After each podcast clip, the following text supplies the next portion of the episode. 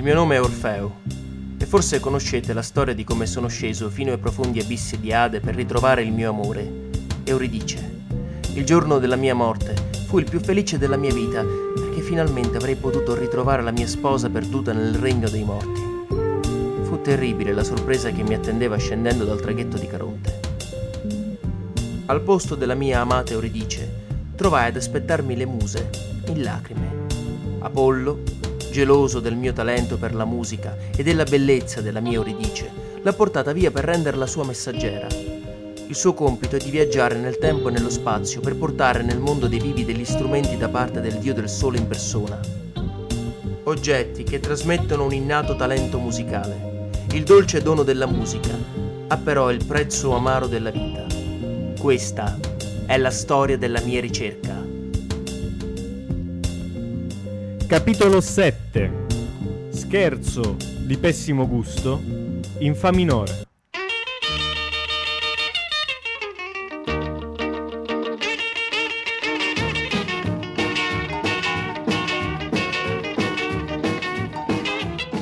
Quello che mi ha detto Luis mi ha fatto riflettere. Senza tempo. Cosa può preoccuparmi? Ci siamo separati a Chicago, seguendo il piano della congrega. Sparpagliati ai quattro angoli d'America, cinque nobili del club cercano le fabbriche da cui vengono i doni di Apollo. Salutando gli altri quattro, Luis ha detto che ci saremmo rivisti presto, ma prima di partire mi ha portato in un locale. Era ancora pomeriggio. Dentro, il cameriere preparava i tavoli e un gruppo provava gli strumenti per l'esibizione della sera. Il chitarrista, quando ci ha visti, ha fatto cenno ai suoi di fare una pausa ed è accorso. Luis me lo ha presentato con affetto. Un giovane di nome McKinley. Ma tutti mi chiamano Maddie Waters, perché vengo dalle paludi a sud del Mississippi. Signor Orfeo, è un piacere conoscerla. È il primo di una nuova generazione e ha già un paio di ottimi colleghi. Prima di andare ci tiene a presentarmeli. A un paio di isolati del locale c'è una sala di incisioni, chess record c'è scritto, e la sagoma di un cavallo disegnata tra i raggi di un sole. Nella sala d'aspetto troviamo due ragazzi. Lei è bella, giovane, ha l'aria ribelle e i capelli corti, tinti di biondo. Il ragazzo è un tipo magro, elettrico, con dei baffi che ricordano quelli di Cab Calloway. Salta in piedi quando ci vede, mi stringe la mano e la scuote con energia. Mi guarda dritto negli occhi e mi domanda: Signor Orfeo, davvero lei ha conosciuto Beethoven? Etta e Chuck. È vero quello che dice Luis, sono pieni di talento. Passo con loro un paio di ore piacevoli, raccontando avventure. Poi Luis mi ricorda che è ora di andare. Raccomanda ai ragazzi di fare attenzione. Maddi risponde mostrando la chitarra, evidentemente un altro esperimento. Ricorda lo strumento a forma di scatola di sigari che aveva in mano Bo. Cammino a fianco di Luis fino al fiume. Poi lui mi fa cenno che ci separeremo. Lui a nord e io guardo il fiume che scivola via. Penso a quante lacrime ho versato per Euridice e a tutti i sassi che rotolano trascinati dalla corrente. Gli rispondo che seguirò il fiume. Don't know why There's no sun up in the sky Stormy weather Senza tempo, senza scadenze. Lascio che sia il fiume a portarmi. Così mi stendo sull'acqua e mi lascio cullare via. Il Mississippi mi porta attraverso valli, rapidi, campi, città. Entro in perfetta sintonia con il grande fiume. Capisco a cosa si riferiscono i musicisti quando parlano di pietre rotolanti. Un'espressione che usano di continuo. Il corso dei miei pensieri viene interrotto da una voce familiare. Apro gli occhi e mi accorgo che sto passando sotto il ponte di una grande città.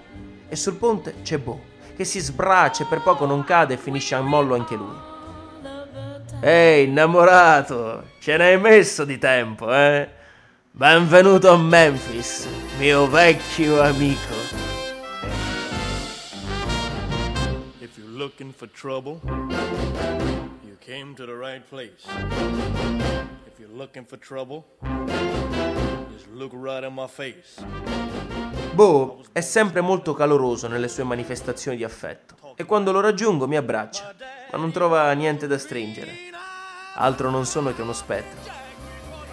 Se non fossi chi sei e se non sapessi che sei un amico, sarei corso da qualche strega a farmi levare di torno te e tutte le forme di malocchio possibili. Accidenti.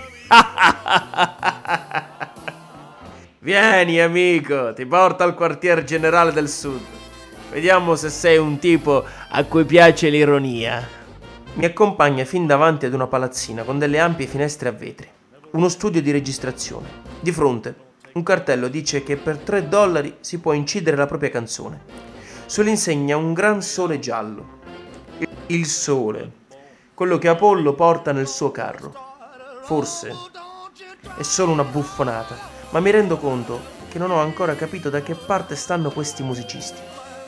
Entro, attraverso la sala d'accoglienza e arrivo alla sala principale. Non mi stupisce trovare la solita sala bianca e luminosa. Al centro, il solito pianoforte, accanto a due chitarre, una bianca e una nera.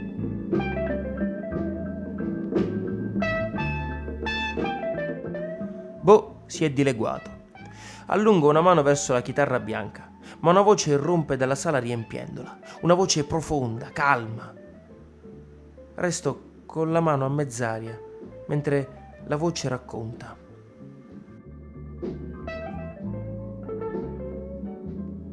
La chitarra bianca la chiamiamo Prometeo. È stata costruita da una specie di mago della liuteria che lavora per Apollo. Viene dall'ovest. Gli amici della California sono sulle sue tracce.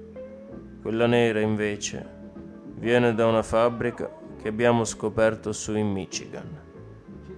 Entra nella sala un omone grande e grosso, ovviamente nero ha l'aria serena e una dignità nel portamento fuori dal comune. Il mio nome è Riley King, ma lei può chiamarmi BB e sono il custode della chitarra nera che chiamiamo Lucille. Prometeo e Lucille sono due doni di Euridice o di Apollo, se preferisci. Lucille è stata trattata con una magia per limitare i danni causati dal suo potere. Abbiamo usato una magia del fuoco, la più potente che conosciamo, e per poco non ci rimettevamo le penne tutti quanti. Abbiamo incendiato un palazzo intero nel tentativo, ma ne è valsa la pena. Ora possiamo suonarla senza timore. La paura è passata. Entra nella sala un ragazzo e se ho capito un po' come vanno le cose da queste parti, c'è una novità. È bianco. BB lo prende sotto braccio e si avvicina sorridendo. Lascia che ti presenti questo ragazzo. Si chiama Elvis e abbiamo grandi speranze su di lui. L'ha portato qui Bo Bo sa quello che fa. È una specie di segugio per i talenti. Ne ha già trovati un po'. Lui, Jerry Lee, Johnny Cash. Sono le nostre nuove leve. Fino a qualche tempo fa c'era anche Johnny Lee che faceva da sentinella con noi. Ma ora è in istanza a Detroit. C'è una pista che parte dal fondo del Mississippi e risale fin lassù. È strano, al nord sono i ragazzi neri che coinvolgono i bianchi a ballare, mentre qui sono i bianchi che vogliono suonare la musica dei neri. Da queste parti va bene. La magia del fuoco tiene a bada la maledizione di Apollo. Dicono che suoniamo la musica del diavolo. E come sempre, chi lo dice non ha capito bene da che parte stiamo. Dovresti vedere come si scatenano i ragazzi quando si esibiscono. Anzi, stasera si esibisce Jerry Lee con uno dei pianoforti che abbiamo preparato. Un altro esperimento basato sul potere del fuoco. Vediamo che effetto ha sul piccolo pubblico. La sera, il piccolo locale si popola in fretta di ragazzi che vengono a sentire Jerry Lee Lewis in concerto. In effetti il ragazzo sul palco è scatenato, una belva. My name is Jerry Lee Lewis from Louisiana. I'm gonna do your little boogie on this piano. Do it mighty fine, I'm gonna make you shake it. I'll make you do it and make you do it until you break it. It's called a Lewis boogie, any Lewis way. Lord, I do my little boogie woogie every day. Pesta sul pianoforte come se dovesse demorirlo e ne tira fuori un ritmo travolgente per cui nessuno riesce a stare fermo. A un certo punto della canzone, il ragazzo tira fuori una bottiglia, ne versa il contenuto sul pianoforte e dà fuoco. Lo strumento avvampa e mentre le lingue di fuoco escono dalla mezza coda, Jerry continua a suonare e i ragazzi del pubblico ballano sempre più forte. Nessuno si chiede come mai lo strumento non si consumi invece di continuare a suonare sempre più forte. Alla fine dell'esibizione recuperiamo Jerry in camerino e torniamo verso gli studi. BB è entusiasta. Il fuoco ha avuto l'effetto desiderato e nessuno tra il pubblico ha avuto crolli o malesseri. Mi spiega che la magia del fuoco ha a che fare con i riti voodoo stregonerie che vengono dall'Africa e che richiamano le forze della natura. Deve essere qualcosa di simile a quello che ho visto in Brasile. Siamo da poco arrivati nella sala di registrazione e BB ha appena stappato una bottiglia per festeggiare. Quando ecco che entra trafelato un giovanotto, anche lui con il ciuffo impomatato. Immagino sia Johnny, l'altro ragazzo di talento che lavora per il gruppo della Sun Record. Dice che Elvis è scomparso che l'hanno visto andare via con un tizio dallo sguardo da folle, un bisonte bianco con uno strano accento. Chi l'ha visto andare via dice che avesse con sé una chitarra bianca. Bibi salta in piedi e quasi sfonda la porta della sala dove sono custoditi gli strumenti. Accanto a Lucille c'è un cavalletto vuoto. Merda, impreca Bibi. Merda, ripete Jerry entrando. Merda, completa il coro Johnny. Che facciamo? Bibi prende le redini. Se è col colonnello come penso, non sarà facile intercettarlo. A Chicago sono successe delle cose che non mi convincono e questa chiude il cerchio. Chuck sbattuto in galera. Etta trovata mezza morta a casa sua. Sospetta overdose di eroina.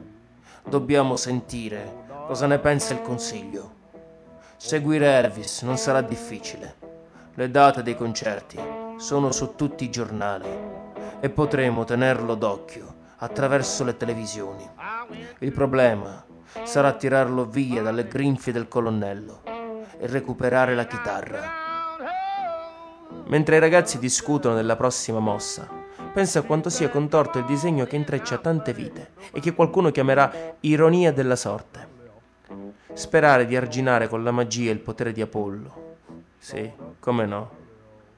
Un abitante dell'Olimpo non manca certo il potere di annullare qualunque sortileggio. No, non saranno le stregonerie a fermare il suo piano. Per quanto ampio possa scorrere il Mississippi e per quanto ardente possa essere un fuoco, non basterà mai la forza di questi elementi quando si troveranno di fronte alla potenza abbagliante del sole in persona. Mentre i ragazzi ragionano di come arginare il potere del Dio, lo ammetto, comincio a vedere solo un gatto che gioca col topo mi appare chiaro che il piano del Dio è di aspettare che lo sfidino apertamente per poi schiantare tutto con una grossa risata, annichilendo chi ha avuto il solo ardire di sperare. Ma resto in silenzio e per due motivi. Il primo è che ormai mi sono affezionata a questi ragazzi. Sono giovani, in un mondo nuovo. Sentono l'eco di una terra lontana e il richiamo del sangue nelle vene e davvero rendono la loro musica un canto di libertà. Il secondo motivo, molto più cinico, è che loro sono l'unico indizio che ho per ritrovare la mia Euridice. Quindi, se sono sulle tracce di una chitarra, tanto vale seguire la traccia e sperare che mi porti un passo più vicino a lei. BB ha preso Lucille e l'ha riposta in una custodia di cuoio nero. Tenendo stretto il fodero, si avvicina. Ho sentito il duca ha bisogno di parlarti. È a New York. Io vado sulle tracce di Elvis. Se avremo fortuna, ci rivedremo. addio. Back down the road going. Showing up there.